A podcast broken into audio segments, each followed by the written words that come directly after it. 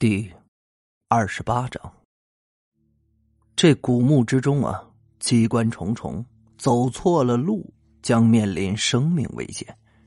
这种情况下，用寻龙尺定位是最好的。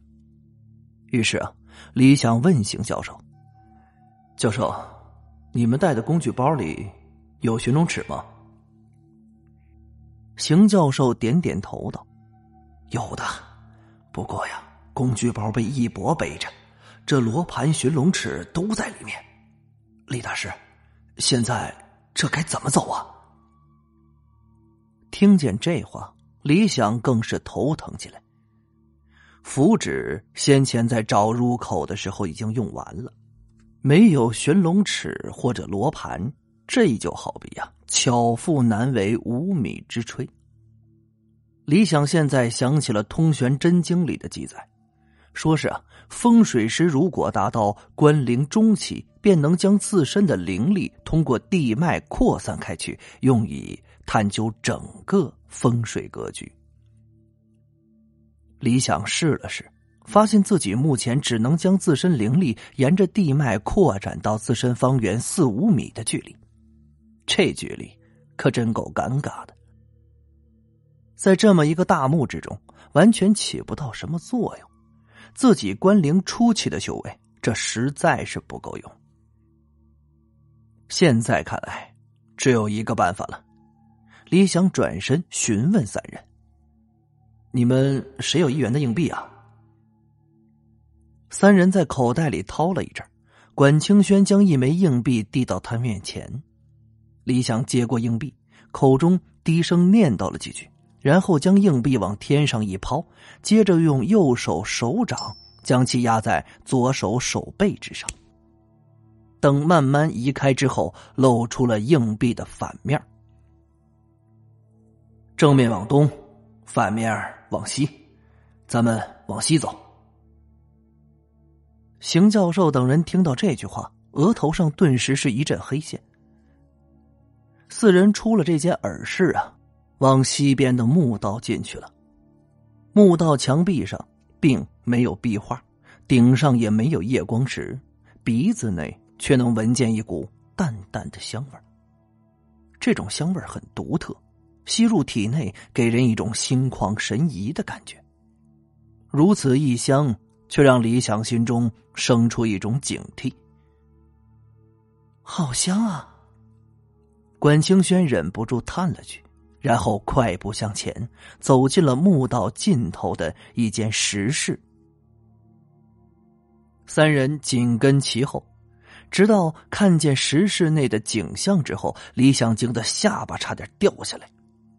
里面的场景已经不能用“诡异”两个字来描述了，直接可以说是妖异，让人心底发怵的妖异。石室正中有一个铁王座。王座上坐着一个裸体的女性雕塑，雕塑的脸蒙着，看不见容貌，头顶戴着一个黑色也不知用什么东西制作的王冠。在王冠的四周呈圆形跪着三排裸体的男性雕塑，他们双手上举，嘴巴张开，目光望着那王座上的女性雕塑，一脸虔诚。管清轩，别拿王冠！李想大叫出声，然而已经迟了。管清轩走上通往王座的台阶，走到王座旁边，将王冠从那女性雕塑的头顶取了下来，然后戴在了自己头上。这刚戴上，头顶上的王冠忽然发出三道黑色的光芒，同时射向李想、邢教授和赵天一。李想感觉自己的身体热了起来，整个石室如同一个汗蒸室一般，然后就不受控制的开始脱衣服。邢教授和赵天意也是一样，不一会儿，三人就脱了个精光，然后眼睛直直的看着站在王座台阶上的管清轩。管清轩这时候也开始脱衣服，双眸漆黑，脸上带着一种诡异的微笑。直到啊，身上是一丝不挂。李想三人慢慢的跪了下去，然后双手高举向上，嘴唇同时张开。这座黑色王冠上飘出了黑色如丝带般的气息，分别进入三人嘴里，将三人与王冠衔接了起来。李想感觉到自己的生命和意识正在慢慢的消失，如同沙漏中的细沙。